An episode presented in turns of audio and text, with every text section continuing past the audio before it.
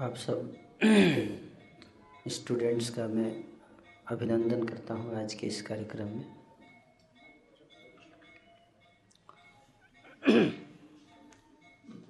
तो नया साल में कुछ नया होना चाहिए, है ना? तो ऐसा उम्मीद रहता है कि हर साल कुछ नया होगा। जब साल अंत होता है तो जब आकलन किया जाता है, पूरे साल का तो पाया जाता है कि जो है वो चीज़ें वही हैं बार बार रिपीट हो रही हैं। समस्याएँ जीवन की वही हैं और वही समस्याएँ बार बार रिपीट होती हैं। दिन पर दिन समस्याएँ बढ़ती जा रही है। है ना? बेरोजगारी बढ़ती जा रही है, समस्याएँ बढ़ती जा रही हैं। एक व्यक्ति बता रहे थे मुझे कि ऐसा क्या कारण है कि इतनी बेरोजगारी बढ़ रही है? अनएम्प्लॉयमेंट है कि नहीं? मोदी जी भी नहीं दे पा रहे। मोदी जी ने इतना प्रॉमिस किया था। हमारी सरकार जो है वो एम्प्लॉयमेंट देगी। है कि नहीं? लेकिन एम्प्लॉयमेंट दे नहीं पाई सरकार। ये बहुत बड़ा चैलेंज होता जा रहा है कैसे एम्प्लॉयमेंट दिया जाए लोगों को। केवल इंडिया में ही नहीं, अमेरिका में भी यही चैलेंज है। इसलिए ट्रंप जो है इसी मुद्दे पर ही उनको राष्ट्रपति बनाया गया था अमेरिका में भी। कि ट्रंप जो है वो अमेरिकन को एम्प्लॉयमेंट देंगे। बाहर के लोग आके सारा नौकरी ले लेते हैं अमेरिका का। अमेरिका वालों को मिलता नहीं है। बहुत सोचने की बात है कि अमेरिका के लोग ही अमेरिका में जॉब नहीं करते। ऐसा क्यों है? तो एम्प्लॉयमेंट देने के लिए सरकार ने स्किल डेवलपमेंट कार्यक्रम शुरू किया है है ना? Indian institute of skill development. है? तो मुझे बता रहे थे कि उसमें मैं पढ़ रहा था न्यूज़ में कि स्किल्स सिखाया जाएगा और लोगों को इनक्रेज किया जाएगा कि केवल इंजीनियर ना बने, केवल डॉक्टर के लिए ना रखें, और भी पोस्ट जो हैं, नीचे वाले उनके लिए भी ट्राई करें। जैसे उदाहरण के लिए, कोई पढ़ा लिखा व्यक्ति को बोले, आपको प्लम्बर बनना है तो नहीं, तैयार नहीं होता है प्लम्बर बनने के लिए। है कि नहीं? क्योंकि उसको बोला जाता है कि ये प्लम्बर है। तो उसके लिए अभी नाम चेंज कर दिया जाएगा। उसको प्लम्बर नहीं प्लम्बर नहीं बोला जाएगा, उसको हाइड्रोलॉजिस्ट बोला जाएगा। हाइड्रोलॉजिस्ट साहब आ रहे हैं अभी। तो लोग, है ना, उसके ऑफेंडेड फील नहीं करेंगे। है कि नहीं? काम वही रहेगा। लेकिन केवल बोला जाएगा कि हाइड्रोलॉजिस्ट साहब हो गए अभी पहले प्लम्बर थे। तो लोग जो है उसको जॉब के लिए भी जाएँगे। साइकोलॉजी साइकोलॉजिकल गेम है?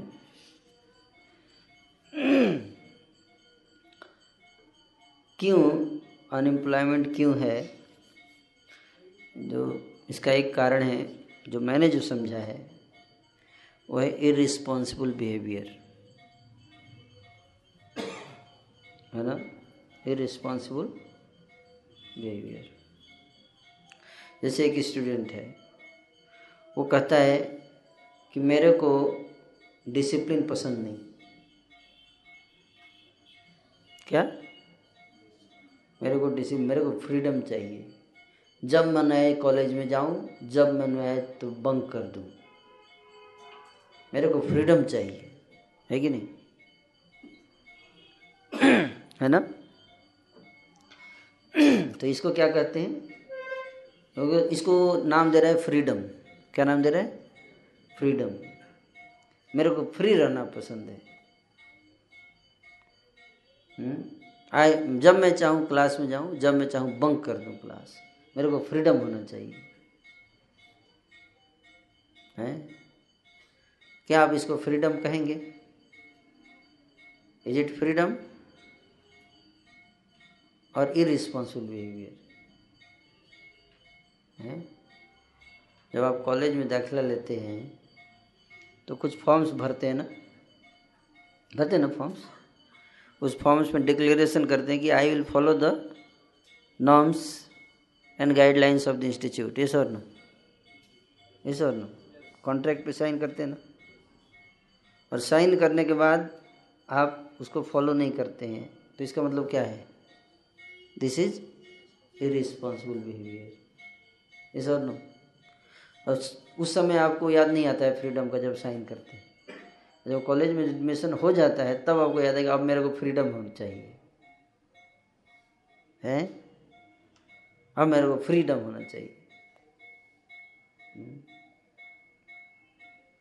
This is irresponsible behaviour this not freedom this not freedom जैसे बार एक व्यक्ति आजकल फ्रीडम की बहुत बातें चल रही हैं। Freedom of speech freedom of expression, है कि नहीं? तो एक व्यक्ति था फ्रीडम का अधिकार तो दिया गया है संविधान में भी, है कि नहीं? एक व्यक्ति था, पार्क में जा रहा था, उसके हाथ में एक छड़ी थी। वो छड़ी को घुमा रहा था। तो दूसरे व्यक्ति के नाक पे लग गया। तो दूसरे व्यक्ति ने ऑब्जेक्ट किया। वही तुम छड़ी क्यों घुमा के घूम रहे हो? बोला आई हैव फ्रीडम मेरे को फ्रीडम का अधिकार है, स्वतंत्रता का अधिकार है संविधान में। मैं, मेरी छड़ी है, जैसे चाहूँ घुमाऊँ। है कि नहीं? तो उस व्यक्ति ने क्या कहा? उत्तर दिया, जिस तरह से तुम्हारी फ्रीडम है, उसी तरह से मेरी भी फ्रीडम है। है कि नहीं? तुम अपने फ्रीडम का तो सोच रहे हो। लेकिन मेरे फ्रीडम की चिंता नहीं है तुमको। अपने स्वतंत्रता के अधिकार की इतनी चिंता है तेरे को। लेकिन दूसरे के स्वतंत्रता के अधिकार की चिंता you are a selfish person इस और no you are a selfish person तो तुम्हारी तुम्हारा स्वतंत्रता का अधिकार वहाँ से समाप्त हो जाता है जहाँ से मेरी नाक शुरू होती है। है कि नहीं? इस बात को भी जानना चाहिए ना। करना चाहिए कि नहीं? तो on the name of freedom हम लोग स्वार्थी बन रहे हैं। जो हमारे मन में अच्छा लगता है वो हम कर देते हैं। ये नहीं सोचते कि इससे समाज पे क्या इम्पैक्ट पड़ेगा। देश पे क्या इम्पैक्ट पड़ेगा। हमारे परिवार पे क्या इम्पैक्ट पड़ेगा। है? यहाँ तक कि परिवार छोड़ जाए अपने जीवन पे क्या इम्पैक्ट पड़ेगा, ये भी नहीं सोचते। कि फ्यूचर में मेरा लाइफ पे क्या इसका असर पड़ेगा? इस आज जो मैं ये कार्य किया। और बोल देते हैं ये मेरा फ्रीडम है। चाहे जैसे चाहूँ वैसे रहूँ। I am independent but this is not freedom this is actually irresponsible behaviour लेकिन आज के, के लोग को इतना भी नहीं पता है कि what is freedom and what is irresponsible behaviour और जब तक व्यक्ति जब देश आज़ाद हुआ था तो कोई प्राइवेट कंपनी नहीं थी, है कि नहीं? सबको सरकारी जॉब मिलता था, है कि नहीं? सरकारी जॉब में पूरा सिक्योरिटी होता था। सरकारी जॉब ऐसा चीज़ कभी किसी को निकाला नहीं जाता है, मिलिट्री को छोड़कर, है कि नहीं? सस्पेंड किया जाता है, लेकिन निकाला नहीं जाता। अन्यथा कि बहुत कुछ एक्स्ट्रा काम कर दिया तो। निकाला जाएगा। है? तो लोगों ने इसका पूरा फ़ायदा उठाया। है? भाई, जॉब तो मिल गया, अब तो गारंटी हो गई, चाहे कुछ भी करूँ, सरकार निकालेगी नहीं? है ना? तो जितने सरकारी ऑफिसर से थे, उन्होंने ऑफ़िस में जाना था दस बजे, निकलना था छः बजे, दो घंटे लेट जाते थे। और दो जाते थे और घड़ी देखते रहते कब ख़त्म होगा? और दो घंटे पहले निकल जाते थे ऑफ़िस से। है कि नहीं? अब बोलते थे फ्रीडम है। मैं फ्री हूँ, आज बंक मारूँगा ऑफ़िस ज़्यादा से ज़्यादा क्या होगा? सरकार सस्पेंड कर देगी। है ना? तो फिर क्या होगा? है? जितने सरकारी जो सेक्टर्स थे पब्लिक सेक्टर सब लॉस में जाने लगे। लॉस में जाने लगे। क्योंकि लोग जब कार्य नहीं करेंगे रिस्पॉन्सिबल नहीं होंगे डिसिप्लिन में नहीं रहेंगे, और अपनी रिस्पॉन्सिबिलिटी को नहीं निभाएँगे तो क्या होगा? प्रोडक्टिविटी कम हो जाएगी। है कि नहीं? जब प्रोडक्टिविटी कम हो जाएगी तो लॉस होगा। और लॉस होगा तो फिर क्या होगा? सरकार जो अल्टरनेटिव ढूंढेगी। है कि नहीं? अल्टरनेटिव ढूंढेगी ना। तो तब प्राइवेट सेक्टर्स इंट्रोड्यूस किए गए। प्राइवेट कंपनियाँ आई हर फ़ील्ड में। और वो क्या करती हैं अब? टाइट करके रखती हैं। टाइट करके रखती हैं। शोषण कर रही हैं। पहले इतना सिक्योरिटी था, लेकिन अब क्या हो रहा है? शोषण हो रहा है। तो जब आपको कोई केयर दिया जाता है, जब कोई हमें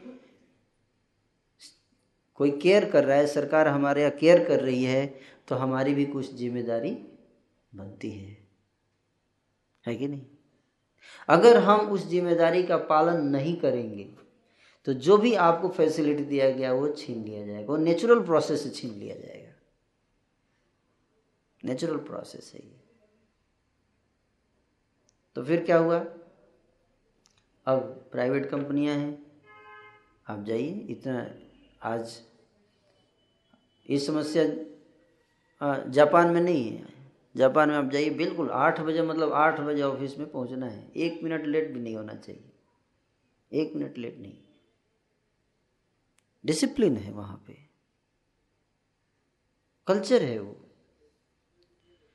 तो अगर हम इरिस्पॉन्सिबल बनेंगे तो नहीं तो भगवान ने हमें दो हाथ दिया, दो पैर दिया, एक सिर दिया इसका इस्तेमाल करेंगे, खाने पीने की दिक्कत होगी नहीं। किसी को दिक्कत नहीं होगी। ये दो हाथ, दो पैर दिए ना। इतना तो है, इसमें क्षमता भगवान ने दिया है कि हम कुछ भी करके खा सकते हैं कि नहीं?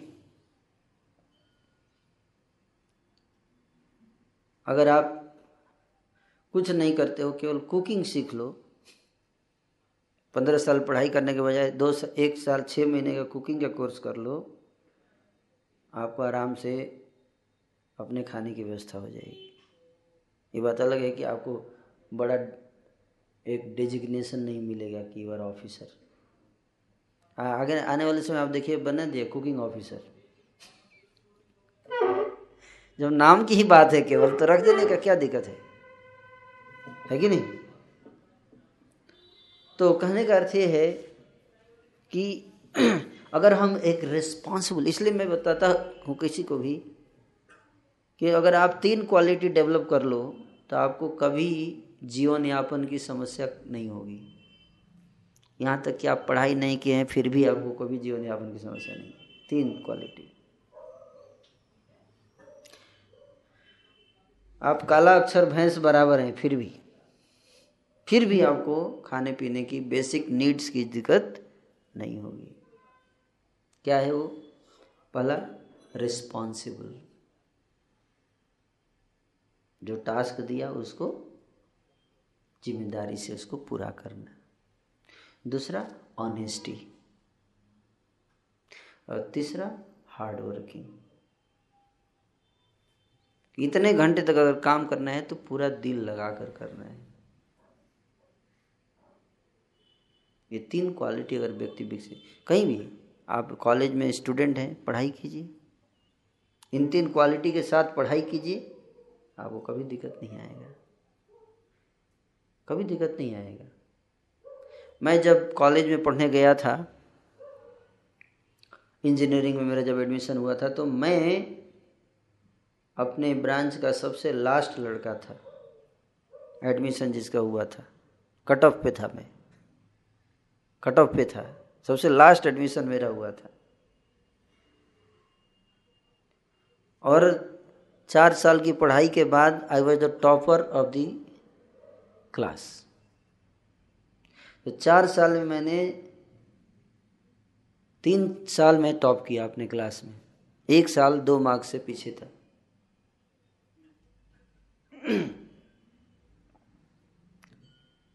वो भी एक प्रोफेसर के से झगड़े के कारण।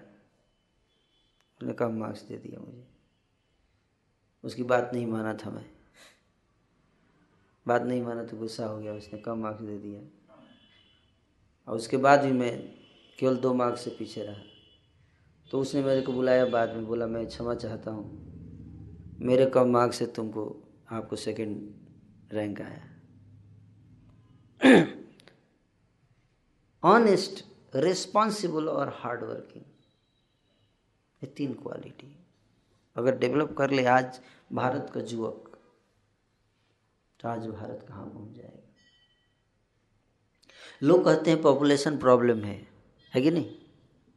पॉपुलेशन प्रॉब्लम नहीं है। आने वाले समय में जिस देश में सबसे ज़्यादा पॉपुलेशन है, उस देश की इकोनॉमी सबसे स्ट्रांग होने वाली है। आप जाके देखिएगा। China will be the top most in economics आने वाले समय में। और 2040 के बाद इंडिया विल बी इंडिया का पॉपुलेशन चाइना से भी जाए, आगे जाएगा और India will be the highest top most economy in the world हम सोचते हैं population is a weakness actually it is a strength it is a strength एक एक हमारा स्ट्रेंथ है ये पॉपुलेशन लेकिन कौन सी पॉपुलेशन जो रिस्पॉन्सिबल है हार्ड वर्किंग है और ऑनेस्ट है। ऐसी पॉपुलेशन इसलिए देखो, बाहर की दुनिया के लोग इंडियंस को हायर करते हैं, पसंद करते हैं। अमेरिका में भी इंडियंस का एक अच्छा वहाँ पर रेपुटेशन है। क्यों? क्योंकि इंडियंस जो है, उनके अंदर ये तीन क्वालिटीज होती है। इंडिया में तो पता नहीं, पर विदेशों में तो दिखाते हैं। सही बता रहा हूँ। क्योंकि वहाँ स्कोप नहीं है ज़्यादा करप्शन का। है? और इसलिए इंडियंस का अच्छा रेपुटेशन है आउटसाइड इंडिया लेकिन आने वाली जो पीढ़ी है इंडिया की, वो ऐसी होगी, इसकी गारंटी नहीं है। जिस तरह से ट्रेंड जा रहा है जिस तरह से चीज़ें सेवअप कर रही हैं आने वाले समय में तो युवकों के अंदर ये सेंस ऑफ़ रिस्पॉन्सिबिलिटी आनी चाहिए। और 2018 जो है, इसका अगर रिजोल्यूशन आपको कुछ लेना है तो ये रिजोल्यूशन लीजिए कि मैं अपने अंदर ये तीन क्वालिटीज़ डेवलप करूँगा।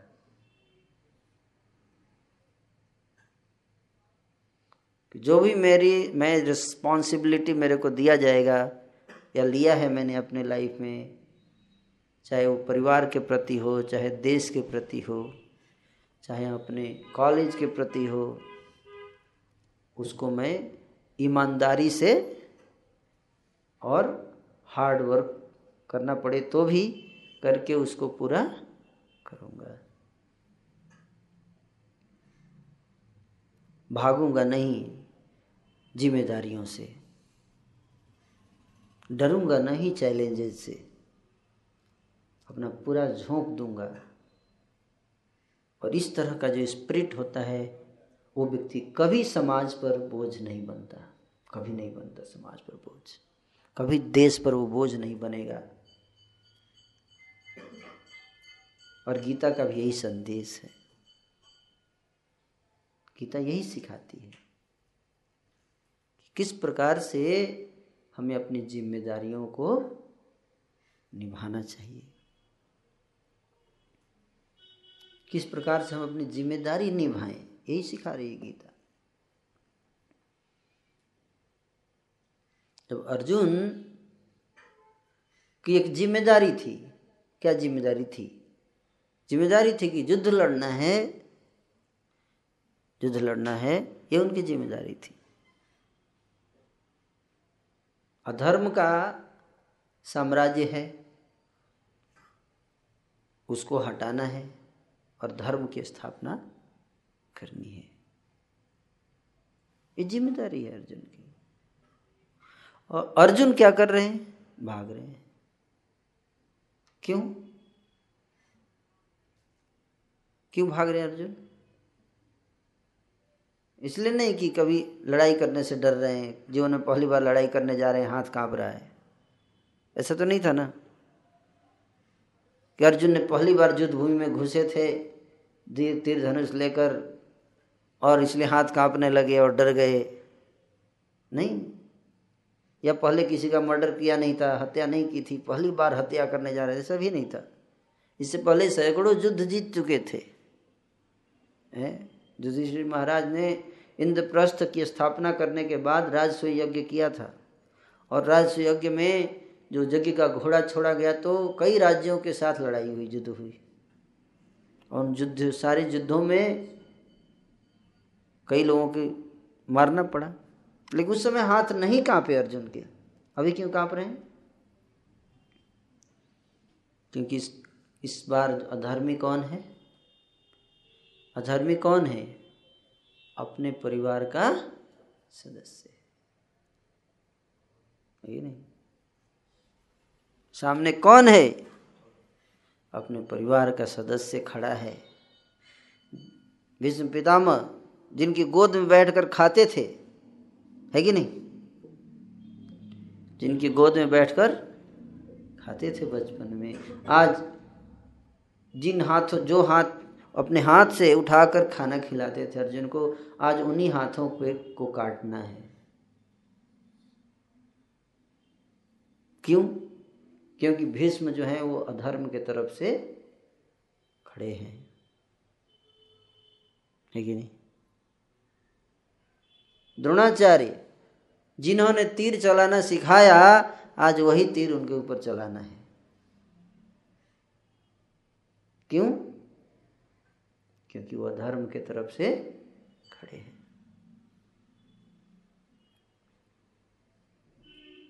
आप सोचो कितना कठिन काम है। जिसने तीर चलाना सिखाया, उसी के ऊपर तीर चलाना। आजकल तो बहुत आसान है। आजकल, लेकिन द्वापर युग का समय हाई मोरालिटी का समय था। ऐसा नहीं करते थे लोग। आज तो माँ बाप ने पूरा जीवन कष्ट करके हमें पढ़ाया लिखाया बड़ा किया, और जैसे ही विवाह होता है माँ बाप को साइड फेंक देते हैं। है कि नहीं? और सोचते भी नहीं थोड़ा भी हृदय में भावना नहीं है कि भाई ऐसा करने से ये ठीक नहीं है जिन्हें, जिसने मेरे लिए इतना किया। लेकिन द्वापर युग ऐसा नहीं था। उस समय कैरेक्टर होता था लोगों का। तो उस समय, उस परिस्थिति में अर्जुन के लिए कितना कठिन था तीर चलाना भीष्म और दोनों के ऊपर। लेकिन उन्होंने वो तीर चलाने का निर्णय लिया। नहीं चला रहे थे पहले तो मना कर दिए। नहीं चलाऊँगा। And this is corruption this is corruption this is the definition of corruption irresponsible behaviour responsible बनना इतना आसान नहीं है। क्यों? क्यों लोग इरिस्पॉन्सिबल बन जाते हैं? क्योंकि रिस्पॉन्सिबल बनना इतना आसान नहीं है। आसान नहीं जब अपनी रिस्पॉन्सिबिलिटी निभाने जाएँगे तो हो सकता है कि अपनों को ही दंड देना पड़े। जो सबसे क्लोज हैं, उनको भी दंड देना पड़ सकता है। है कि नहीं?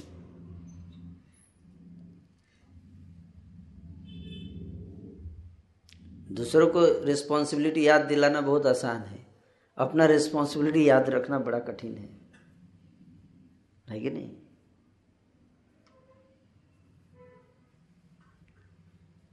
जो एक जज है, जज ने इतने सारे डिसीज़न दिए, कभी हाथ नहीं कांपते हैं, है कि नहीं? लेकिन अगर अपना बेटा आ जाए तो अपना बेटा आ जाए तो क्या करता है? किसी तरह से सोर्स पैर भी नियम को तोड़ मोड़ उड़ के उसको निकालना है। आसान नहीं है कलम को तोड़ना। अगर अपना बेटा आ जाए तो। है कि नहीं? ये तो करप्शन है, और क्या है? हैं? इनके लिए रूल अलग, मेरे लिए अलग। ये तो करप्शन है। तो अर्जुन जो है, वो युद्ध लड़े, दूसरों को तो मार दिए, हाथ नहीं कांपे, लेकिन जब अपनी बारी आई, जब अपने लोग अधर्मी हुए तो हाथ कांपने लगे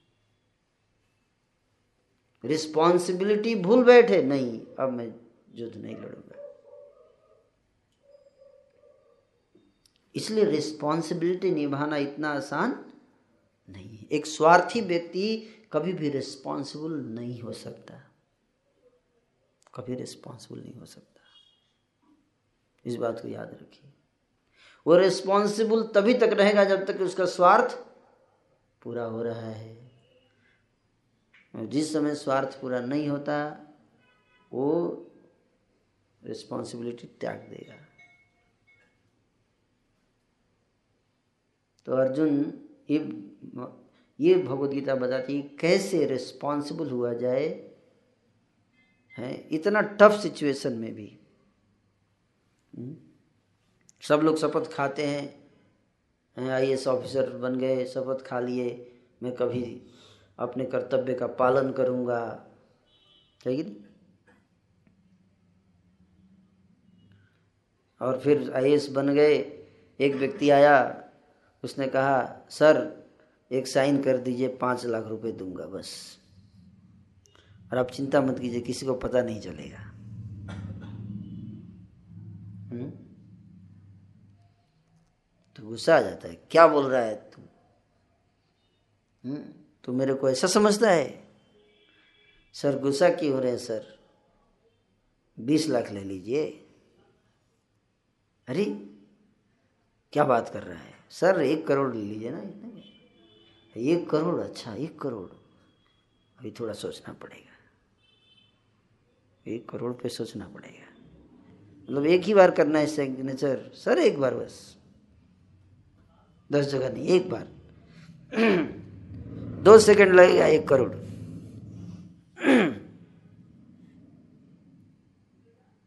चला गया सारा कैरेक्टर है नहीं? इसलिए बताया रिस्पॉन्सिबिलिटी निभाना इतना आसान नहीं है, जितना हम सोचते हैं।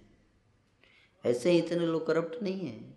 ये मत सोचिए कि सब बचपन से ऐसे थे। नहीं। ऐसी प्रलोभन आते हैं, ऐसी परिस्थितियाँ आती हैं जहाँ बड़े से बड़े लोग हिल जाते हैं। बड़े से बड़े लोग हिल जाते हैं। इन्हीं सोचन हम लोग बड़े आसानी से बोलते ये सब बेईमान हैं। हम ईमानदार हैं। लेकिन जब आप उनकी पोजीशन में जाओगे ना, वो भी जब आपकी पोजीशन में थे, ऐसे ही बोलते थे। ऐसे ही बोलते थे। वहाँ जाने के बाद स्थिति बदल जाती है। तो उस तरह का कैरेक्टर डेवलप करना वो जल्दी नहीं आता। इसलिए कम लोग मिलते हैं, है कि नहीं? इसे बहुत कम। बहुत कम। प्राण जाए पर बचन न जाए। ऐसे कैरेक्टर है कहाँ? अरे भाई, वचन प्राणी चला गया तो वचन रख के क्या करूँगा? है? आजकल के लोग तो यही सोचते हैं प्राणी चला गया तो वचन रख के क्या करूँगा? है? जब प्राणी वचन रख, रखो या ना रखो, अब प्राण मर ही जाऊँगा तो फिर वचन रखने से फ़ायदा होगा, उसका एंजॉय क्या करूँगा? है ये नहीं? इसलिए गीता गीता बताती है कि अगर प्राण दे के भी वचन की रक्षा करोगे तो तुम्हें सदगति प्राप्त होगी। अगले जन्म में ये अंतिम जीवन नहीं है तुम्हारा। ये तुम्हारा अंतिम जीवन नहीं है। इसके बाद कई जीवन है आगे, और तुम्हें रिवार्ड मिलेगा। तुम्हारी ईमानदारी का रिवार्ड मिलेगा। अगर प्राण चला गया तो भी मिलेगा। ये भगवत गीता इसलिए जो गीता के ज्ञान को नहीं जानता, वो हमेशा ईमानदार रह ही नहीं सकता। जो जो पुनर्जन्म के सिद्धांत को नहीं जानता, उसके लिए ईमानदार रहना बहुत बहुत कठिन है। बहुत कठिन है। क्योंकि ऐसी परिस्थिति आएगी, प्राण चला जाएगा। सत्य की रक्षा के लिए प्राण देना पड़ सकता है। इसलिए गीता का संदेश है ये। इसको पढ़ना चाहिए। तो गीता के सोलहवें अध्याय में भगवान कृष्ण ने अर्जुन को दो प्रकार के लोगों का वर्णन किया है। दैवी तथा आसुरी स्वभाव।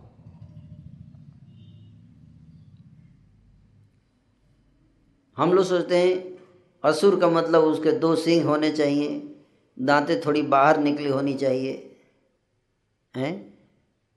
चेहरा थोड़ा टेढ़ा मेढ़ा होना चाहिए, सिर एक दो एक्स्ट्रा होना चाहिए, है कि नहीं? तो असुर होगा वो, है कि नहीं? एटलीस्ट सीरियल में तो ऐसे ही दिखाते हैं। वो भी सही है, लेकिन वो पिछले युगों के असुर ऐसे होते थे। कलयुग के असुर ऐसे नहीं। कलयुग के असुर जो हैं, वो बिल्कुल नॉर्मल दिखते हैं। बल्कि हो सकता है कि दैवी लोगों से ज़्यादा सुंदर दिखते हैं। पहचान में नहीं आएँगे। पहचान इतने स्मार्ट लगेंगे आपको देखने में। स्मार्ट बिल्कुल। तो कैसे पहचानेंगे आप? लक्षण होते हैं उसके। क्या? लक्षण होते हैं। देवी, दैवी स्वभाव वाले लोगों के कुछ लक्षण होते हैं और आसुरी स्वभाव वाले लोगों के कुछ लक्षण होते हैं। गीता के सोलहवें अध्याय में भगवान कृष्ण ने दोनों के लक्षण बताए। उन लक्षणों के द्वारा हम पता कर सकते हैं कि कौन किसके अंदर आसुरी स्वभाव है और किसके अंदर दैवी स्वभाव है। सुनना चाहेंगे? हैं? सुनने के बाद क्या करेंगे? जाके ढूंढें कॉलेज में कौन कौन असुर है, है? ऐसा मत कीजिएगा। नहीं तो वो मेरे को पकड़ लेगा। आप ऐसा क्यों बोल दिए? तो ये बताया जा रहा था कि हम अपने अंदर देखें। कि कहीं वो असुर जिसको, वो रावण जिसको हर दशहरे में जलाते हैं, कहीं मेरे अंदर तो नहीं बैठा। वो कुंभकर्ण, वो मेघनाथ जिसको हर दशहरे में जलाते हैं, वो कहीं मेरे अंदर तो नहीं बैठा। ये भी आश्चर्य की बात है। आश्चर्य की बात है ना? भाई उन्हीं तीन लोगों को बार बार जलाते रहते हैं। हैं?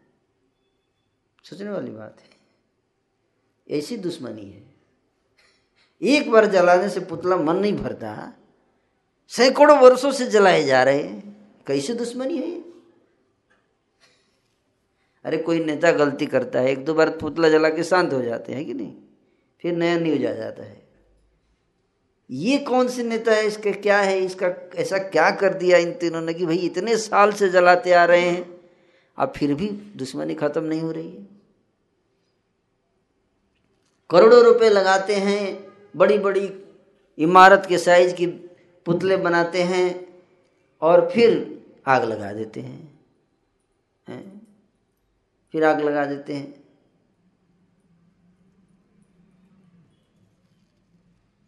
ओके। थैंक यू मैं पढ़ लिया। आग लगा देते हैं। है कि नहीं? ऐसा क्या है इन तीनों में? ऐसा क्यों करते हैं? भाई पैसा ही जलाना तो ऐसे ही इकट्ठा करके जला दो? पुतला क्यों बनाने का इतना मेहनत? है? पैसा लाओ, जिसके पास जितना है दे दीजिए, लगा दूँगा आग रख के। पुतला क्यों बनाने का? पॉल्यूशन तो कम से कम इतना नहीं होगा ना? है कि नहीं? आजकल ये भी बड़ा चिंता का विषय हो गया है। कि दिवाली होती है तो पोल्यूशन का टेंशन आता है। दशहरा होता है पोल्यूशन का टेंशन आता है। है कि नहीं? इतने साल से जला रहे हैं, सरकार भी परेशान है कि इतने साल से जला, अभी तक दुश्मनी खत्म नहीं हुई लोगों का। कौन है ये तीनों? क्यों बार बार बार जलाते हैं? क्योंकि ये जलते ही नहीं। तीनों आज तक नहीं जले। तीनों आज तक नहीं जले। इतने सालों से जला रहे, अभी तक नहीं जले ये तीनों। ये कौन है ये? रावण जो है, वो काम का प्रतीक है। कुंभकर्ण जो है, वो लोभ का प्रतीक है। और मेघनाथ जो है क्रोध का प्रतीक है। काम, क्रोध और लोभ। इन तीनों को जला रहे हैं कितने साल से? सैकड़ों साल से। क्या जल गया? नहीं जला है। अभी भी बैठा है। कहाँ बैठा है? सबके हृदय में बैठा है। हृदय पे राज्य कर रहा है, बैठा ही नहीं है। सबके हृदय में राज्य कर रहा है। वो रावण कुंभकर्ण और मेघनाथ हर व्यक्ति के हृदय में बैठे हैं। और इस पुतलों को जलाकर हमें याद दिलाया जाता है कि चलो इस इस दशहरे में तो जला दो, लेकिन नहीं। तो अगर रियल रावण को जलाना है तो उस रावण को जलाइए जो हमारे हृदय में बैठा है काम। जो दूसरे की पत्नी का अपहरण करने की इच्छा करता है। वह रावण। दूसरे की पत्नी को भोगने की इच्छा करता है वह रावण। दूसरे के धन संपत्ति को हरने की इच्छा करता है वह मेघनाथ दूसरों को शोषण करने की इच्छा है कुंभकर्ण, क्रोध। वो जब तक हृदय में है, तब तक, इसलिए उसको जलाने का। ये प्रतीक है इस उत्सव का। इसको समझना चाहिए। इसके गहरे अर्थ हैं। है कि नहीं? लेकिन लोग बड़ा मज़ा आता है, पटाखे जलते हैं तो। पटाखे तो जल गए, लेकिन हृदय नहीं बदला। हम्म। है कि नहीं? इसलिए लोगों के नसीब नहीं बदले। अभी भी वही समस्याएँ हैं। सरकारें बदल जाती हैं। लेकिन लोगों के नसीब नहीं बदलते। क्यों? इसलिए, क्योंकि उनका कैरेक्टर नहीं बदलता। उस पर किसी का ध्यान नहीं जाता। सब फ्री रहना चाहिए फ्रीडम मेरे को फ्रीडम जब चाहूँ कॉलेज क्लास बंक कर दूँ।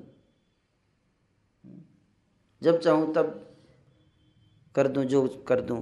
मेरे को फ्रीडम चाहिए। जब मैं चाहूँ शराब पी लूँ। है कि नहीं? ठीक है, नियम लिखा है, सिगरेट नहीं पीना क्या दिक्कत है? पी लूँगा, तोड़ दूँगा नियम। क्या क्या कर लेंगे आप? तोड़ूँगा मैं। क्या कर लेंगे आप? हम्म? और उसके पिताजी का तबीयत खराब हो गया। फादर को लेके हॉस्पिटल गया, पता चला डॉक्टर जो है वो छुट्टी पे गया है। डॉक्टर बंक मार गया। अरे डॉक्टर कहाँ गया? पिताजी की तबीयत खराब है। डॉक्टर बंक मार गया आज फ़ोन करता है, डॉक्टर साहब, आप कैसा क्यों कर सक, कैसे कर सकते हैं? आप डॉक्टर हैं, आपको रहना चाहिए, मेरे पिताजी मर जाएँगे। डॉक्टर बोला, मेरे को फ्रीडम चाहिए। मेरा भी अपना लाइफ है। मैं बंक मार दिया आज। क्या कहोगे आप उस डॉक्टर को? क्या कहेंगे? ये डॉक्टर रिस्पॉन्सिबल है। बोलेंगे ना? इस और नो बोलेंगे ना? जब आप डॉक्टर को ऐसा बोलते हो, आप खुद क्यों रिस्पॉन्सिबल बनते हो? हम्म? खुद क्यों बनते हैं? ये बहुत बड़ा फिलॉसफी नहीं है समझने के लिए, है कि नहीं? है तो छोटी चीज़। लेकिन दूसरों को सिखाना आसान खुद विकसित करना कठिन है। लेकिन आजकल इन बेसिक चीज़ों की भी शिक्षा नहीं है लोगों के अंदर। बातें तो बड़ी बड़ी है, डिग्री बड़ी बड़ी है, लेकिन बेसिक चीज़ भी नहीं सिखाया गया। वो क्या कौन सिखाएगा ये सब? इसलिए गीता की क्लास ज़रूरी है। इसलिए हमें ये सीखना ज़रूरी है। नहीं तो वो सिस्टम भी फ्लॉप हो जाएगा, फेल हो जाएगा, चाहे डेमोक्रेसी हो या ऑटोक्रेसी हो। सब सिस्टम फ्लॉप हो जाएगा। है? ऑटोक्रेसी को हटाया, इतना बड़ा संविधान विश्व का सबसे बड़ा संविधान बना दिया। है कि नहीं?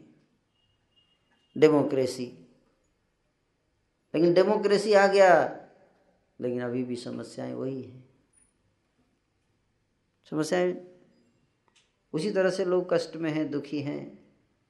समस्याएँ वही हैं। क्यों? डेमोक्रेसी ऑटोक्रेसी से नहीं होगा, क्योंकि डेमोक्रेसी हो या ऑटोक्रेसी, चलाने वाले तो लोग ही हैं ना। इस और नो और जब तक लोगों का हृदय नहीं बदलेगा, तब तो कोई भी क्रेसी हो। काम तो वही करेंगे, है कि नहीं? जैसे नीतीश कुमार जी जब बिहार से इलेक्ट हुए थे तो रेल मंत्री बने थे। तो उन्होंने पटना जंक्शन का जो रेलवे स्टेशन है, बिल्कुल नया बना दिया। बिल्कुल नया, फ्रेश। करोड़ों रुपए लगाकर रेलवे स्टेशन प्लेटफॉर्म को डेवलप किया। चकाचक। दो महीने में तोड़, कोई पंखा तोड़ के ले गया, कोई बेंच पर का लकड़ी उखाड़ के ले गया, कोई पैखाना कर दिया आप बनाइए, हम बिगाड़ेंगे। आप बनाने में एक्सपर्ट हैं बिगाड़ने में एक्सपर्ट है। ऐसे डेवलपमेंट का क्या फ़ायदा ऐसा और नो तो हमें लोगों को ये शिक्षा भी देनी है। ये भी बहुत महत्वपूर्ण शिक्षा है कि नहीं? अगर ये हो जाए तो अपने आप सब चीज़ ठीक ठीक चलेगा। तो इसलिए मैं बता रहा कि दैवी तथा आश्री स्वभाव क्या है? ये जानना और फिर अपने आचरण में इसको लेकर आना। एक होता है जानना और एक होता है मानना और दूसरा होता है उसको आचरण करना। तीनों में बहुत अंतर है। हो सकता है हम जानते हैं अच्छा क्या है, लेकिन उस पर आचरण करना बहुत कठिन है। लेकिन कठिनाइयों को अपने जीवन में उतारना ही तो ज़िंदगी है। वही तो सफलता है। कठिन चीज़ नहीं कर पाए, फिर क्या सफलता मिलेगी? कुछ सफलता नहीं मिली।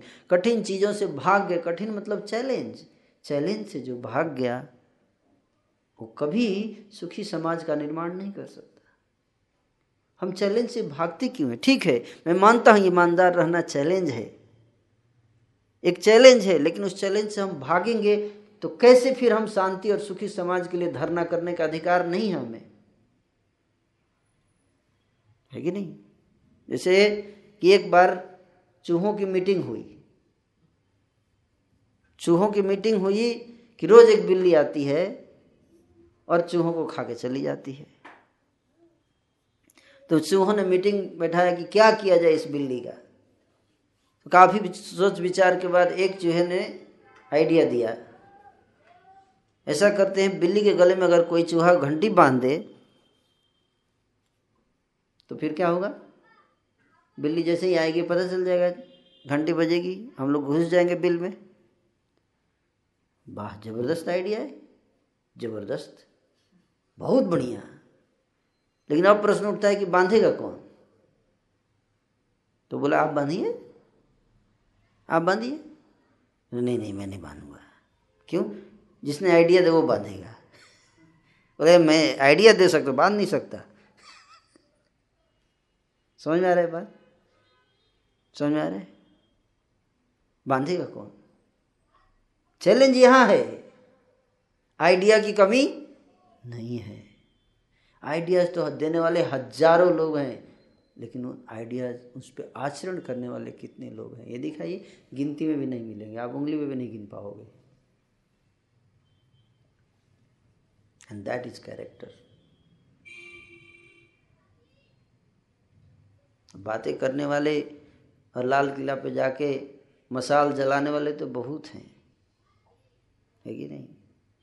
किसी स्त्री का रेप हो जाता है, हज़ारों की संख्या में लड़के जाके मसाल जलाते हैं। है कि नहीं? लेकिन क्या उनसे पूछिए? पराई स्त्री को देख कर क्या उनकी आँखें नहीं घूमती? क्यों? क्यों ऐसा? मसाल जलाने का अधिकार नहीं है। कैरेक्टर होना चाहिए। मसाल हृदय में जलाओ, यहाँ पर। वहाँ मसाल जलाने क्या होगा? रेप बढ़ते जा रहे रेप बढ़ते जा रहे हैं दिन दिन पर दिन। तो आवश्यकता है हृदय में मसाल जलाने की। ये सब नाटक क्यों? ढोंग क्यों नहीं? दिखावा क्यों? इससे क्या होगा? इसे संसार को बदल देंगे आप। धरने करके, रैली करके समाज बदलेगा? नहीं बदलेगा। जब तक लोगों के विचार नहीं बदलेंगे, जब लोग जब तक लोगों का हृदय नहीं बदलेगा, चरित्र नहीं बदलेगा, तब तक ये समस्याएँ चलती रहेंगी। इसलिए इस शिक्षा की आवश्यकता है, और शिक्षक की भी आवश्यकता है। शिक्षा देने, शिक्षा तो है, ये देखो गीता है। लेकिन शिक्षक कहाँ है? शिक्षा की कमी नहीं है। गीता में सब कुछ है। लेकिन पढ़ाएगा कौन? इसके भी बोलने के लिए भी कुछ कैरेक्टर होना चाहिए। है कि नहीं? ये सर नो मैं खुद सिगरेट पी रहा हूँ, दूसरों को कैसे बोलूँगा मत पियो? हम्म। नहीं बोल सकता। हर जगह लिखा रहता है, धूम्रपान निषेध। है कि नहीं? हर जगह लिखा रहता है ना, बस में जाइए, ट्रेन में जाइए। लेकिन फिर भी पीते हैं लोग। हम्म। तो ये बहुत आवश्यक है, जो कि नहीं हो रहा है समाज में। इस ज्ञान की आवश्यकता है। जानना और आचरण में उतारना, आचरण करना उस ज्ञान पर। बहुत आवश्यक है। आप सब, हम सब सुख शांति तो चाहते हैं, लेकिन सुख शांति के लिए जो फॉर्मूला है, जो कीमत है, जो त्याग है, वो त्याग करना नहीं चाहते। है कि नहीं? वो त्याग नहीं चाहिए वो डिसिप्लिन जो चाहिए, वो डिसिप्लिन में आना नहीं चाहते। है? लेकिन सुख शांति चाहते है। कि नहीं? एक बंदर था तो बंदर ने एक चना से भरा हुआ मटका देखा, अंदर हाथ डाल के अब मुट्ठी में भर लिया चना। अब निकाल रहा है तो निकल नहीं रहा है मुट्ठी। तो चना खाना है तो क्या करना पड़ेगा? बंदर क्या करे? चना छोड़ना पड़ेगा ना। लेकिन चना छोड़ देगा तो खाएगा क्या? हाथ तो निकल जाएगा, लेकिन खा नहीं पाएगा। तो क्या करना चाहिए बंदर को? तोड़ देना चाहिए मटका। है कि नहीं?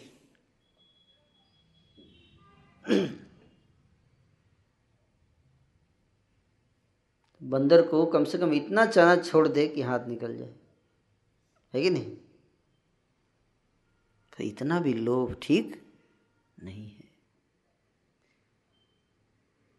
तो अपने आचरण को हमारे हृदय में कुछ तो त्याग होना चाहिए, कुछ तो सहनशीलता होनी चाहिए, कुछ तो निस्वार्थ भावना होनी चाहिए, इतनी होनी चाहिए ताकि मैं सुखी रह सकूँ और मेरे अगल बगल के लोग सुखी रह सकें।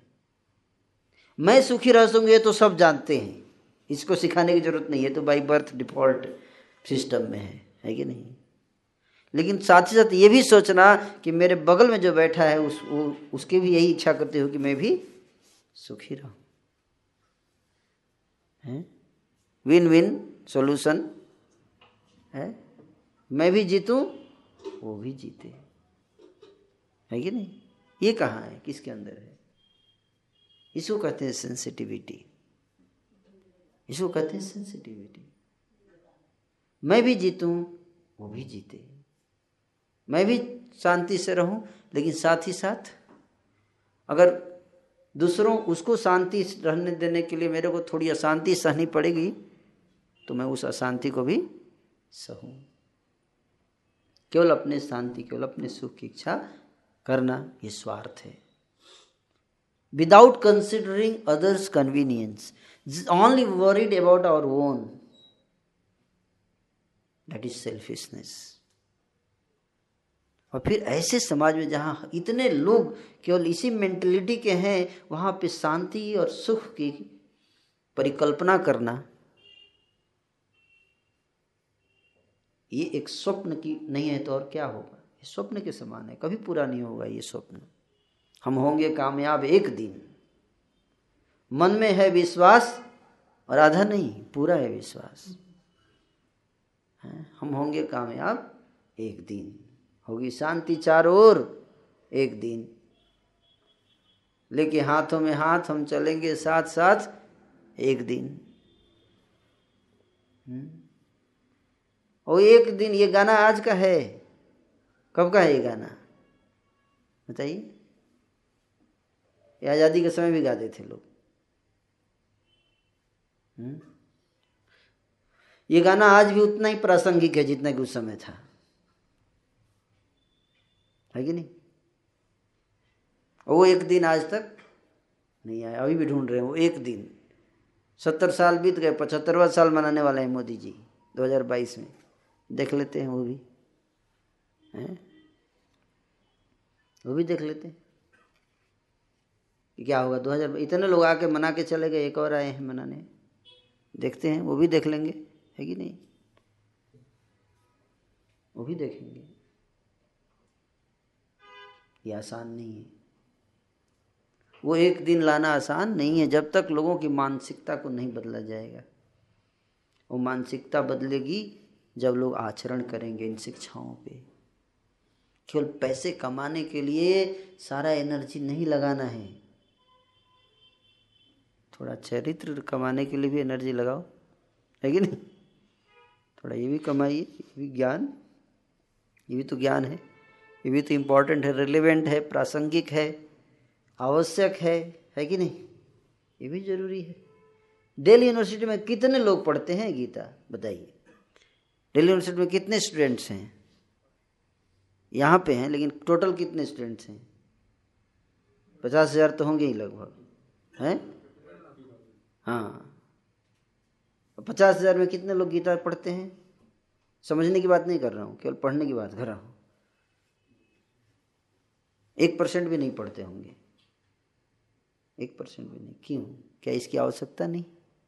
क्या इस ज्ञान की ज़रूरत नहीं? फिर क्यों नहीं पढ़ते? क्योंकि इसको प्रायोरिटी नहीं देते। इसको इम्पोर्टेंट इससे पैसा थोड़े आएगा। पैसा आना चाहिए। तब पढ़ाई कर, पढ़ेंगे। है कि नहीं? फिर तो इतनी मोटी मोटी किताब रटेंगे। पैसा मिले तो। है कि नहीं? इतनी मोटी मोटी किताब रटेंगे और एक दिन सुसाइड कर लेंगे। एक सेकंड में ख़त्म सारा। पैसा भी ख़त्म और ज्ञान भी ख़त्म और मेमोरी भी ख़त्म। है कि नहीं? इसलिए पाँच वर्षों में चालीस हज़ार स्टूडेंट्स कॉलेज स्टूडेंट ने सुसाइड किया इंडिया में। आप जानते हैं? फोर्टी थाउज़ेंड स्टूडेंट्स ने सुसाइड किया है पिछले पाँच वर्षों में। क्यों किया सुसाइड सोचने वाली बात है ना? एक दो चलो, एक दो हज़ार हो तो अलग बात है। इतनी बड़ी संख्या, पहले नहीं होता था इतना। पहले इतना, आज से दस साल पहले इतना सुसाइड नहीं होता था कॉलेज में। आज हो रहा है। ये सोचने वाली बात है कि नहीं? क्यों हो रहा है? क्योंकि इस ज्ञान की कमी है। और आपको गारंटी देते हैं, मैं पिछले दस साल से गीता के संदेश का प्रचार कर रहा हूँ, मैं पर्सनली और दस साल के अंदर मैंने कम से कम दस बीस हज़ार स्टूडेंट से मिला हूँ। जिस दस हज़ार स्टूडेंट जो भी हमारे प्रोग्राम्स में आए हैं, एक भी केस सुसाइड का आज तक मेरे को रजिस्टर नहीं हुआ।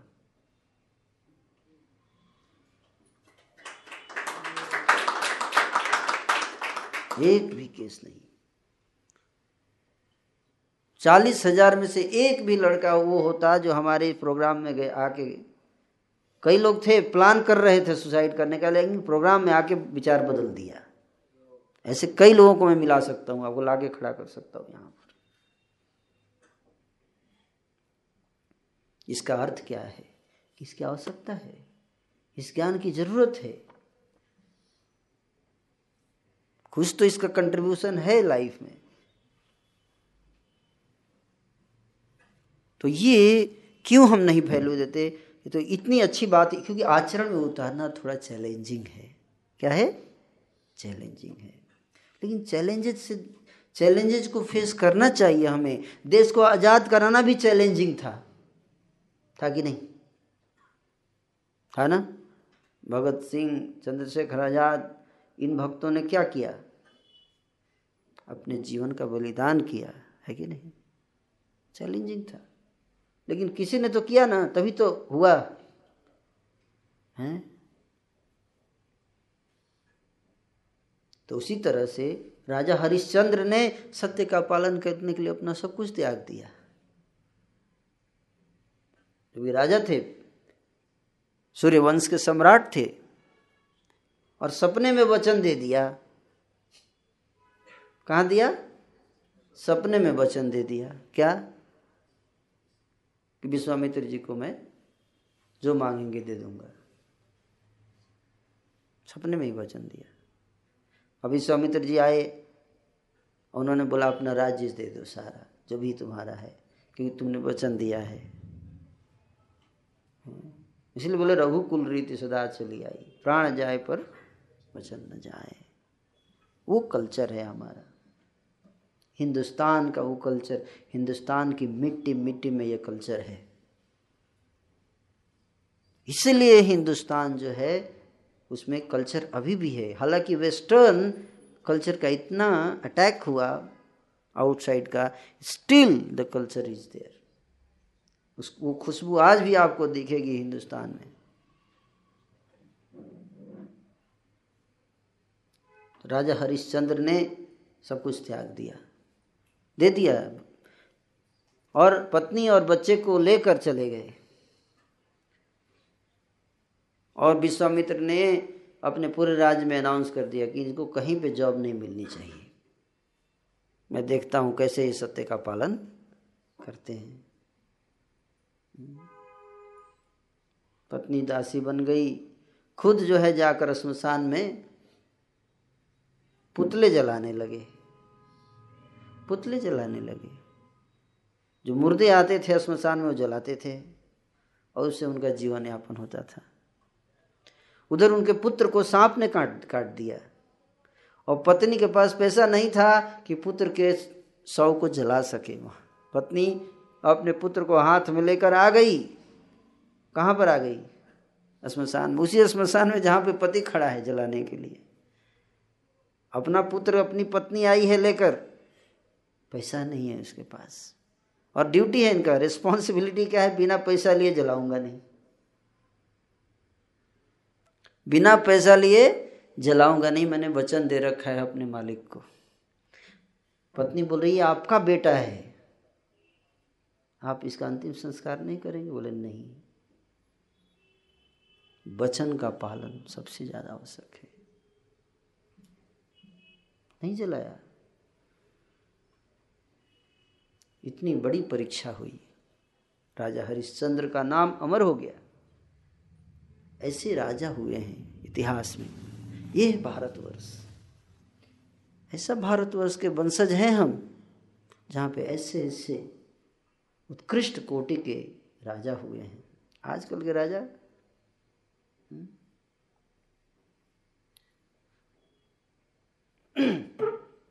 तो इसलिए ये कैरेक्टर चैलेंजिंग है ये चैलेंजिंग है, लेकिन उस चैलेंजेज को फेस करने से ही सही समाज का निर्माण होगा। नहीं तो हमें जाकर धरना देने का कोई अधिकार नहीं है।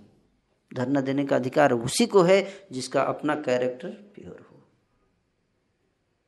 जो खुद चैलेंज लेने का तैयार हो, सत्य के मार्ग पे चलने के लिए तैयार हो, उसी को धरना देने का अधिकार है। भीड़ जुटाने से क्या होगा? है? तो इसलिए भगवान कृष्ण बताते हैं कि अभयम सत्व संशुद्धि ज्ञान जोग व्यवस्थिति दानम दमश्च यज्ञ स्वाध्याय तपस आर्जवम। अहिंसा सत्य मक्रोध त्याग शांति पैसुनम दया भूतेषु अलुप्तम मार्दवम हिरचापलम। तेज क्षमा धृति शौचम द्रोहो नाति मानिता भवंती संपदम दैवीम अभिजात भारत।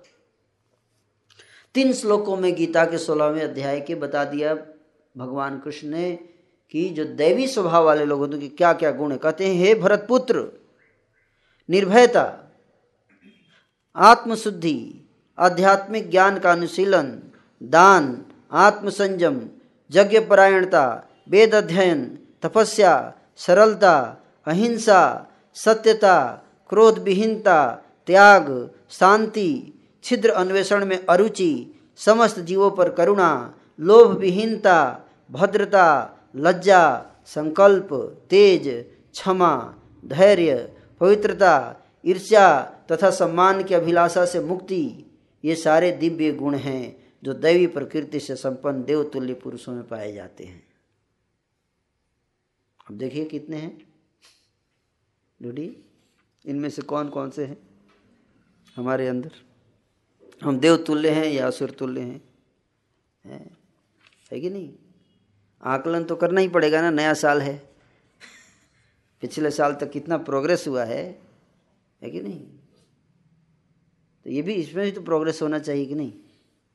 तभी तो, तो आगे का टारगेट रखेंगे। और कहते हैं अब आसुरियों आसुरी लोगों का गुण सुन लीजिए। वो मिल सकता है एक दो। वो मिलेगा। मिलेगा हमारे मूड से मैच करेगा। देखिएगा ध्यान सुनिएगा। दंभो दर्पोभिमानश्च क्रोध पारुष्यमेव च अज्ञानम चाभिजात पार्थ संपद मासुरी हे पुत्र दंभ दंभ दर्प, अभिमान, क्रोध, कठोरता तथा अज्ञान, ये आसुरी स्वभाव वालों के गुण हैं।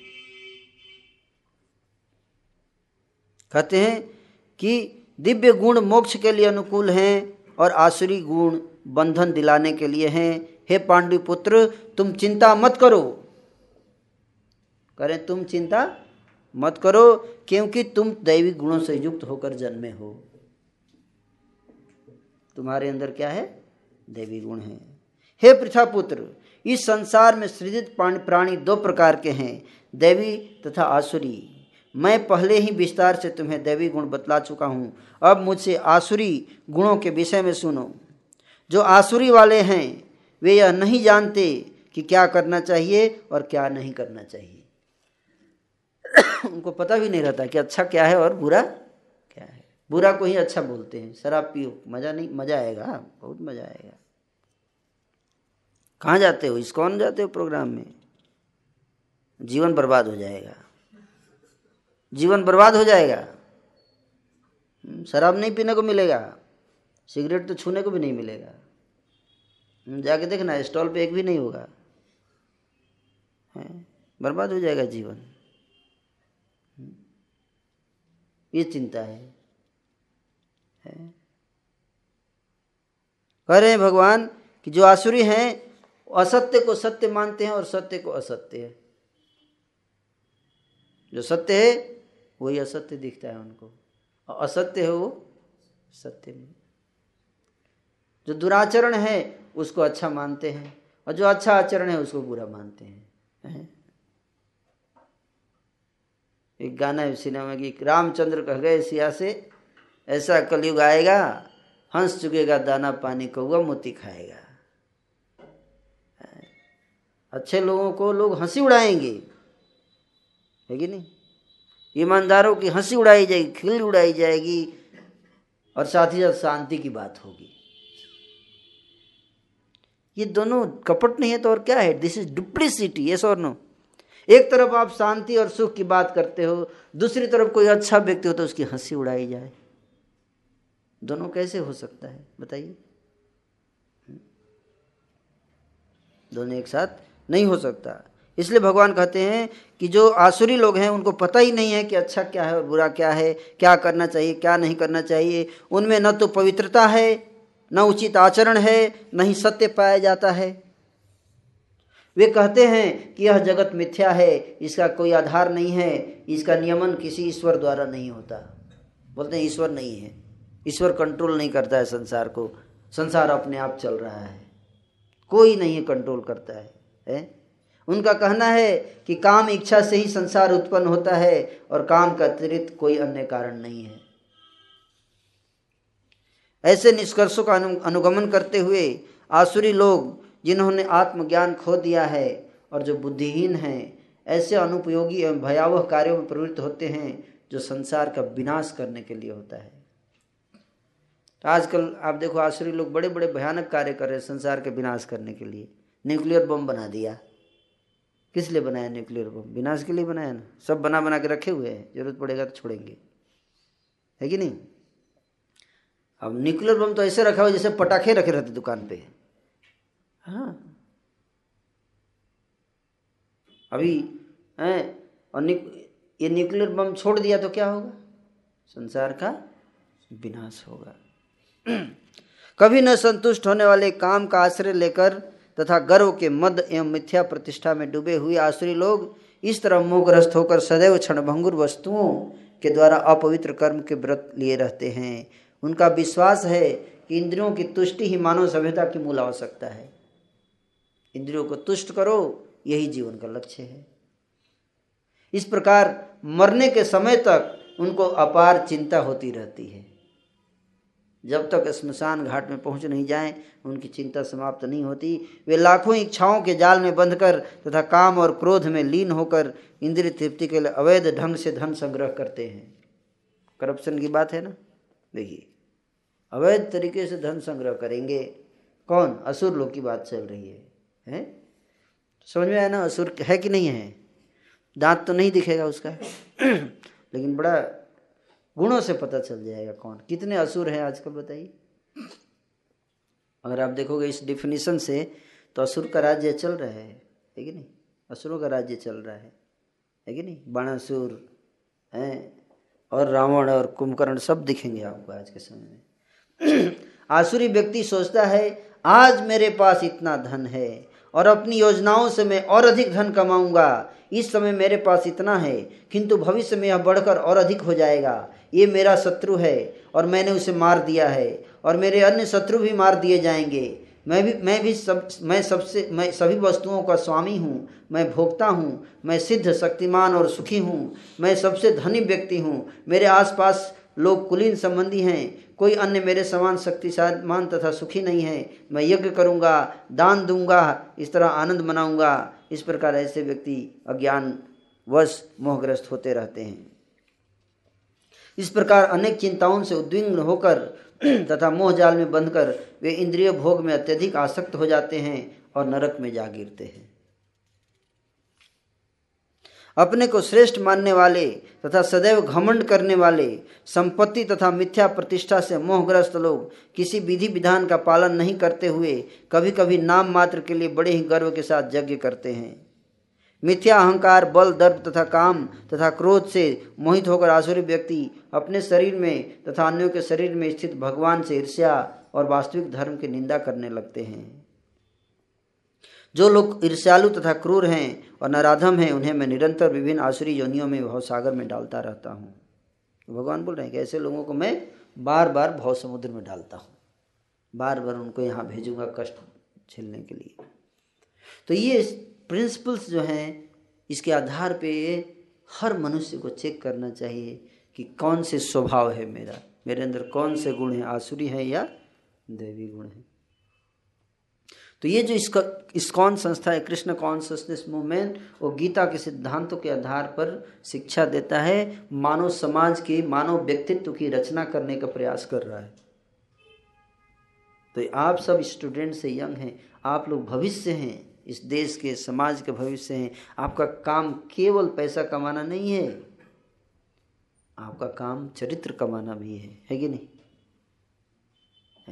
If wealth is lost nothing is lost if health is lost something is lost but if character is lost everything is lost और उसी पे अटैक है आज। आसुरी सभ्यता का अटैक चल रहा है कैरेक्टर के ऊपर। है कि नहीं? अभी वैलेंटाइन डे आ रहा है। हम्म? है कि नहीं? लव मनाया जाएगा। ये लव होगा, देखिएगा खुलेआम। इतना लव है, पर शांति नहीं है। संसार में लव तो बढ़ता जा रहा है।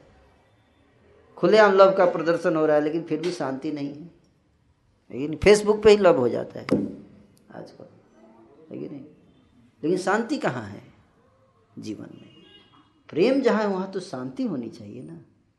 ये और नो शांति कहाँ है? आनंद कहाँ है जीवन में? तो ये लव वास्तविक लव नहीं है। वास्तविक लव तो आत्मा। आत्मा जो सत्य है, वही शिवम है, वही सुंदर है। समझ में आ रहा है?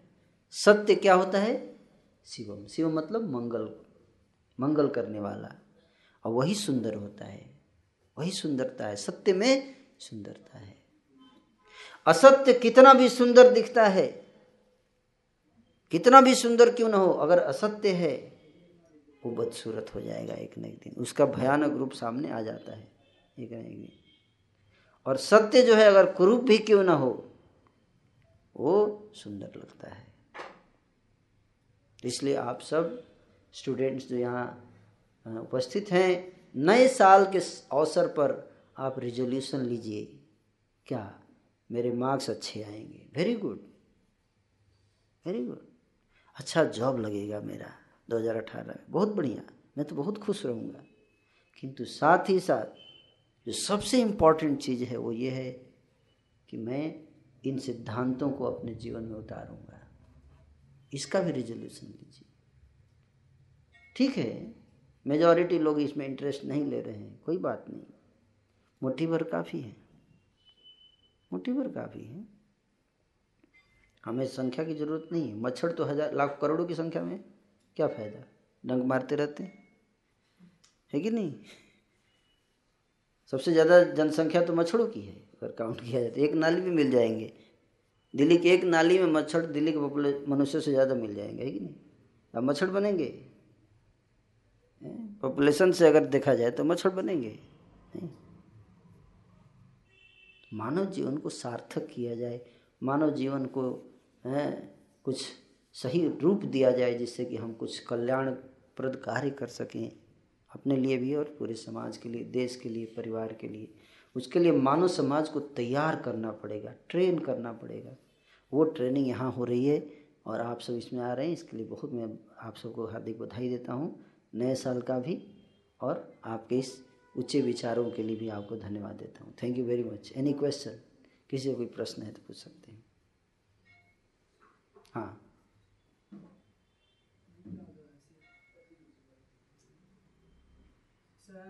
मतलब मैं पर्सनली क्वेश्चन पूछना जी जी बताइए। एक्चुअली सर मेरा एक प्रश्न ये है कि आपने जो भी बातें बताई गीता के बारे में थोड़ा सा कंट्रोवर्सी टाइप क्वेश्चन है कि ये बातें तो हज़ारों साल से होती आ रही है जैसे गीता की हज़ारों साल से पढ़े पढ़ते आ रहे हैं काशी इसमें। बट इन चीज़ों को अप्लाई कैसे किया जाए? पहला प्रश्न। दूसरा प्रश्न ये है कि जिसमें आसपास पिक्चर्स देख रहा हूँ, ये मेरा पहले भी प्रश्न था, मैं जब इंदौर इस्कॉन टेंपल जाता था, कि कृष्णा एंड राधा और द सेम थिंग बट मतलब यहाँ पर जैसे चलता है कि गर्ल्स एंड बॉयज़ डिफरेंट तो इसे भी थोड़ा समझाइए आप। आपने कभी एग्जांपल थोड़ा सा दिया वैलेंटाइन डे का but love is beautiful things Krishna is the best message of the love बहुत अच्छा प्रश्न, एक लड़का आया था मेरे पास, उसने इसी तरह का प्रश्न पूछा था, उसके एग्ज़ाम्पल से ही आपको उत्तर दूँगा, है ना? वो लड़का आया, उसने बोला, जैसे आपने पहला प्रश्न कि डेवलप कैसे करेंगे इन चीज़ों को तो उसका उत्तर ये है कि जो प्रोसेस दिया गया उसको फॉलो करके, गीता में प्रोसेस दिया गया है, हैं? सतोगुण में स्थित होना है। सतोगुण में स्थित होने के लिए कुछ प्रोसेस दिया गया है तरीका दिया गया है जैसे सुबह उठना, ब्रह्म मुहूर्त के समय उठना हम्म? स्नान करना, स्नान करके मंत्र का जप करना, हरे कृष्ण हरे कृष्ण कृष्ण कृष्ण, हरे हरे हरे राम हरे राम राम राम, हरे हरे, हैं और जप करने के बाद गीता पढ़ना गीता पढ़ने के बाद फिर अब प्रसाद पाना, भगवान को अर्पित किया हुआ भोग खाना। भोग को प्रसाद के रूप में ग्रहण करना और फिर उसके बाद आप कॉलेज जाओ, पढ़ाई करनी। है कि नहीं? ये प्रोसेस है। इसको करेंगे आप और सत्संग करो। इस तरह से हर, यहाँ पे हर वीक क्लासेज होती है। सुनने से हमारे विचार शुद्ध होते हैं। विचार शुद्ध होगा तो आचरण, विचारों के आधार पर ही आचरण बनता है। आचरण धीरे धीरे शुद्ध होगा। तो विचार और आचार। जो सुबह का जो कार्यक्रम होता है, उसको अगर हम करते हैं, भगवान का नाम जब करेंगे तो हमारे हृदय शुद्ध होगा। ये मेरा प्रोसेस नहीं है, जो बताया गया, वो बता रहा हूँ। हम्म? इति सोडस कम नाम नाम कली कलमस नासनम, नातः परतरोपायम सर्वेदे सुदृश्यते। ये सोलह शब्दों का जो नाम है हरे कृष्ण महामंत्र, ये कलयुग के कलमस का नाश करने वाला है। और इसके अलावा कोई दूसरा उपाय नहीं है। ये सारे वेदों का सार है। और जो आपका दूसरा प्रश्न था, उसके उत्तर में बताऊँ कि वो स्टूडेंट को हमने नाम जप करने के लिए बोला। वो नाम जप कर, रोज आठ माला का जप करता था वो।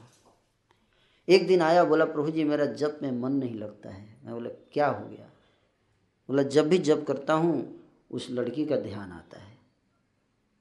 पहले ऐसा नहीं होता था। मैंने बोला, कौन लड़की है? बोला, मेरे को लव हो गया उस, लव हो गया। कौन लड़की है? शिमला में रहती है, डॉक्टर है।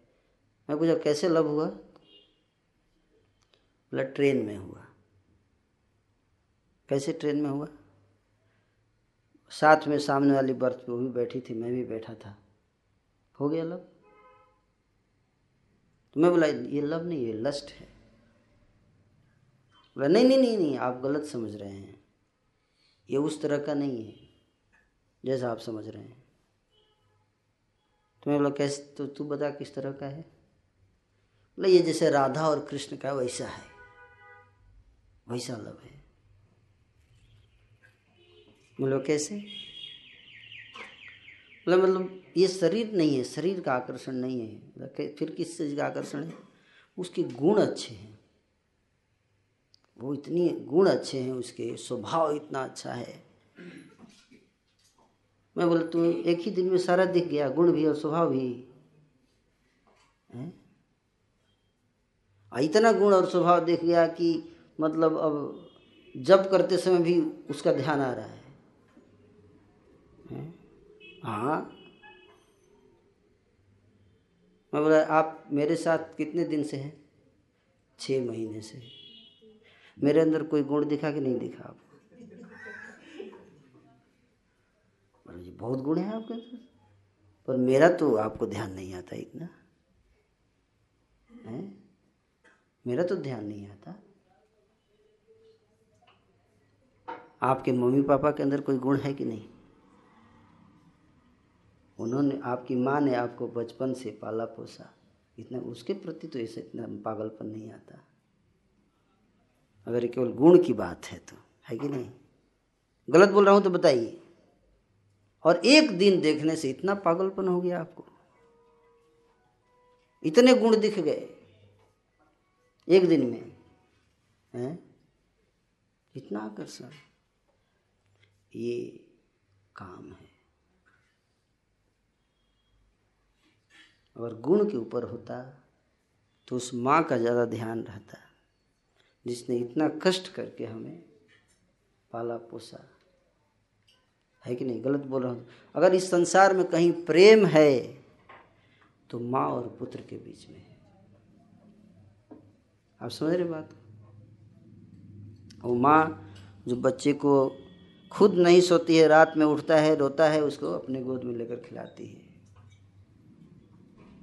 गोद में वो पेशाब कर देगा, पैखाना कर देगा, खुद गंदी रहेगी, उसको नहलाएगी, धोएगी, उसको खिलाएगी, खुद भूखी रहेगी, उसका श्रृंगार करेगी, खुद श्रृंगार नहीं करती है। वो माँ। और बच्चा उल्टे क्या करता है? उसका बाल पकड़ के खींचता है। है कि नहीं? ये प्रेम है।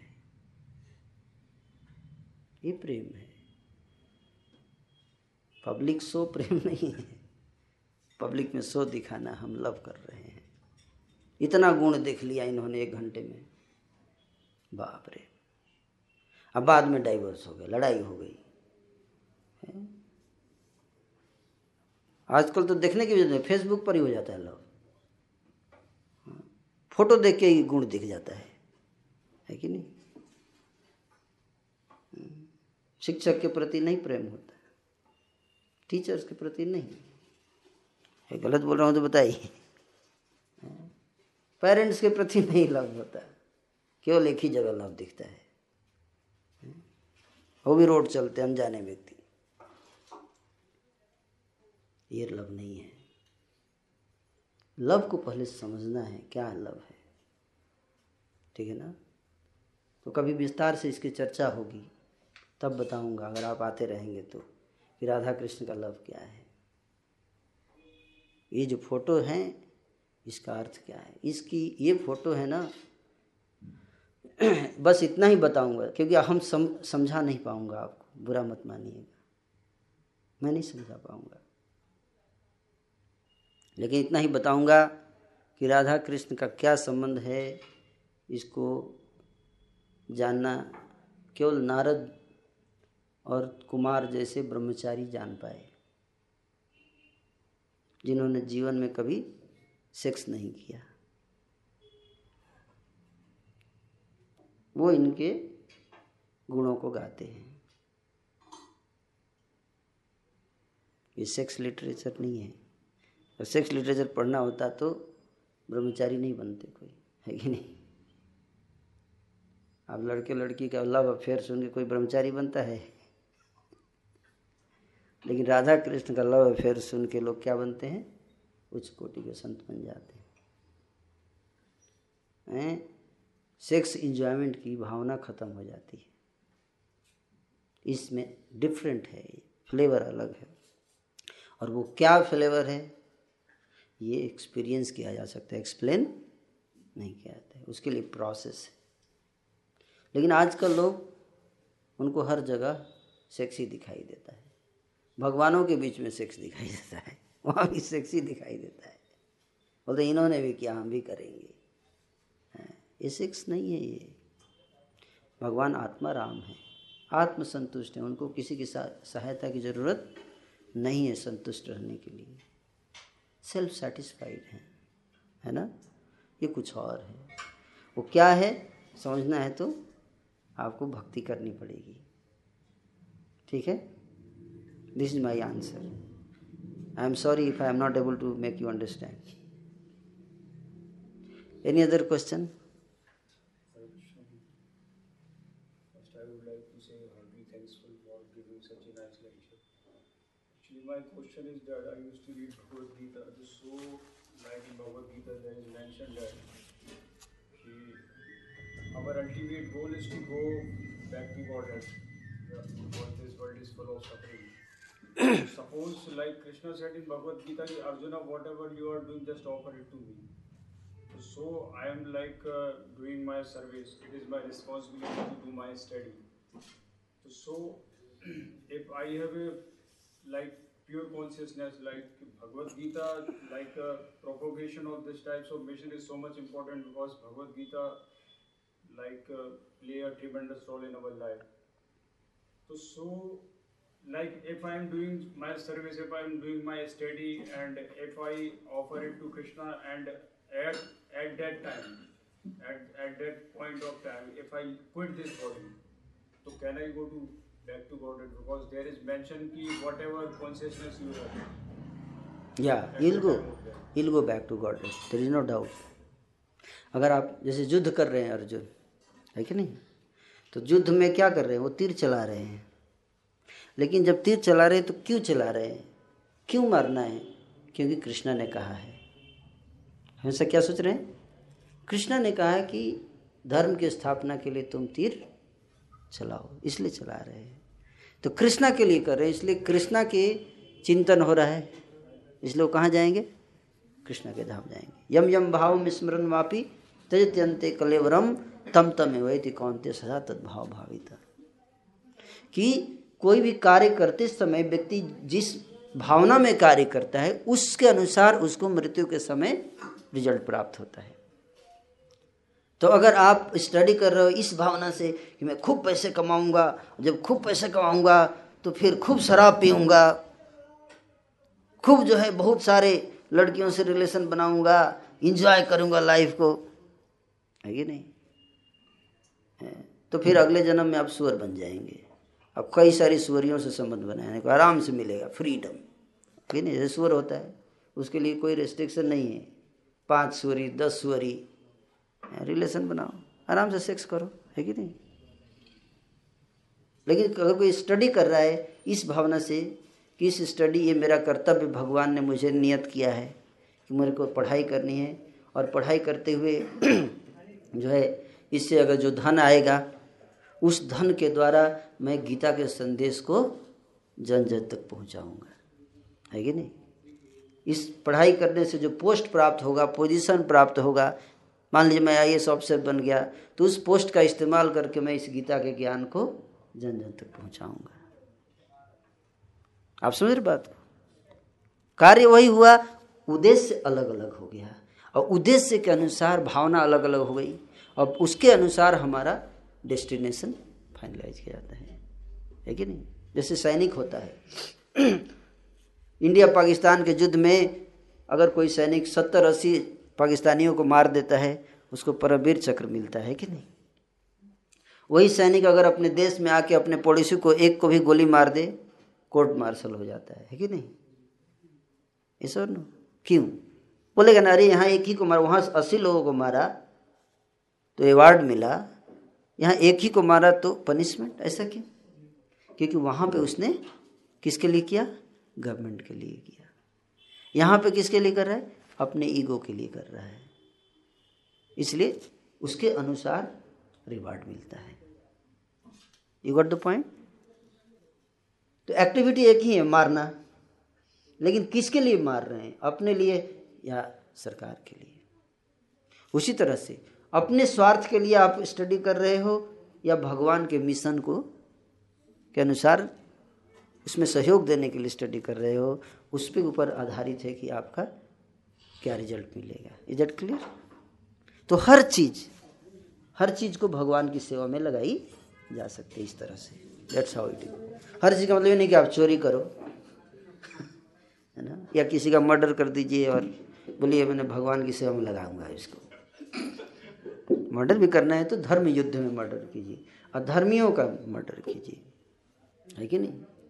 और वो भी पहले अधर्मियों का मर्डर कौन कर सकता है? जो ऑथराइज है। यानी कि कोई भी हथियार उठा के मार दिया, आतंकवादियों की तरह। नहीं। अधर्म का पालन करने के, आप पढ़ के जज बनो। जज बन के ईमानदारी से डिसीज़न दो। है कि नहीं? वकील बनो, सत्य की रक्षा करो। क्या दिक्कत है? हर जगह चाहिए। संत महात्मा लोग हर जगह चाहिए कि नहीं? जो योगी आदित्यनाथ जी हैं, है कि नहीं? उत्तर प्रदेश के चीफ मिनिस्टर बने हैं तो आप तो जितने क्रिमिनल से घबरा गए हैं, है कि नहीं? बड़े परेशान हैं क्रिमिनल लोग। बता रहे कि जेल से बाहर ही नहीं आ रहे हैं।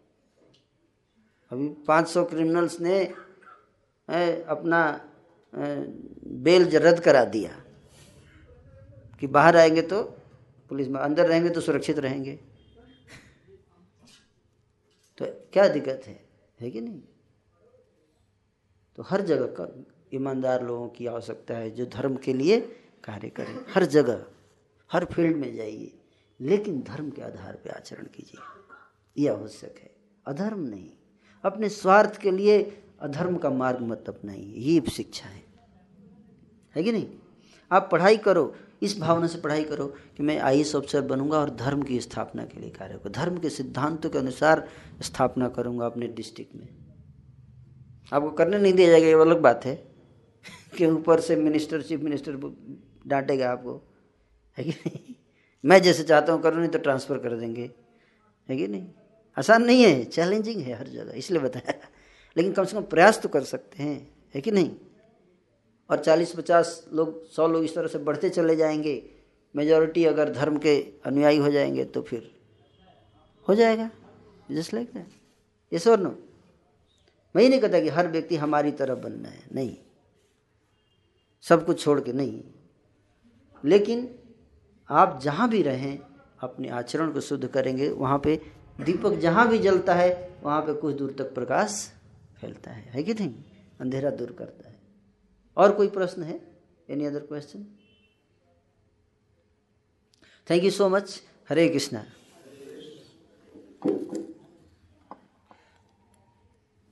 तो आप लोग हरे कृष्ण महामंत्र का जप शुरू कीजिए।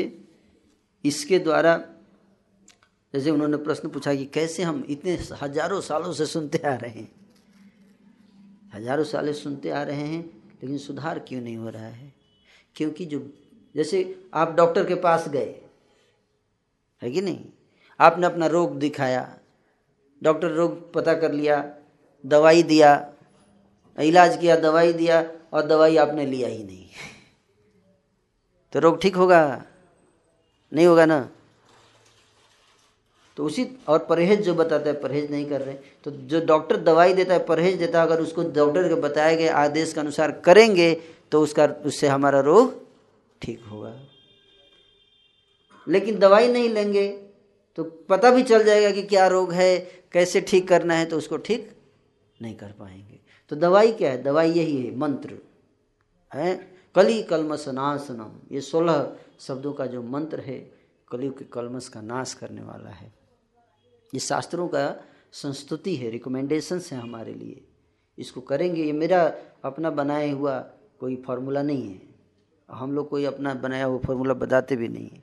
जो शास्त्र बताते हैं, उसको करेंगे तो आपको लाभ होगा। मैंने बताया ऑलरेडी एग्ज़ाम्पल दे चुका हूँ कि जो भी व्यक्ति इस इस सिद्धांत को अपने जीवन में उतारता है इन मंत्र का जप करेगा, वो स्वतः उसका हृदय जो है वो, उसमें ये गुण प्रकट होंगे, दिव्य गुण प्रकट होते हैं। तो महामंत्र का जप कीजिए, ये मत सोचिए कि ये क्या हम जवानी में हम को साधु बना रहे हैं।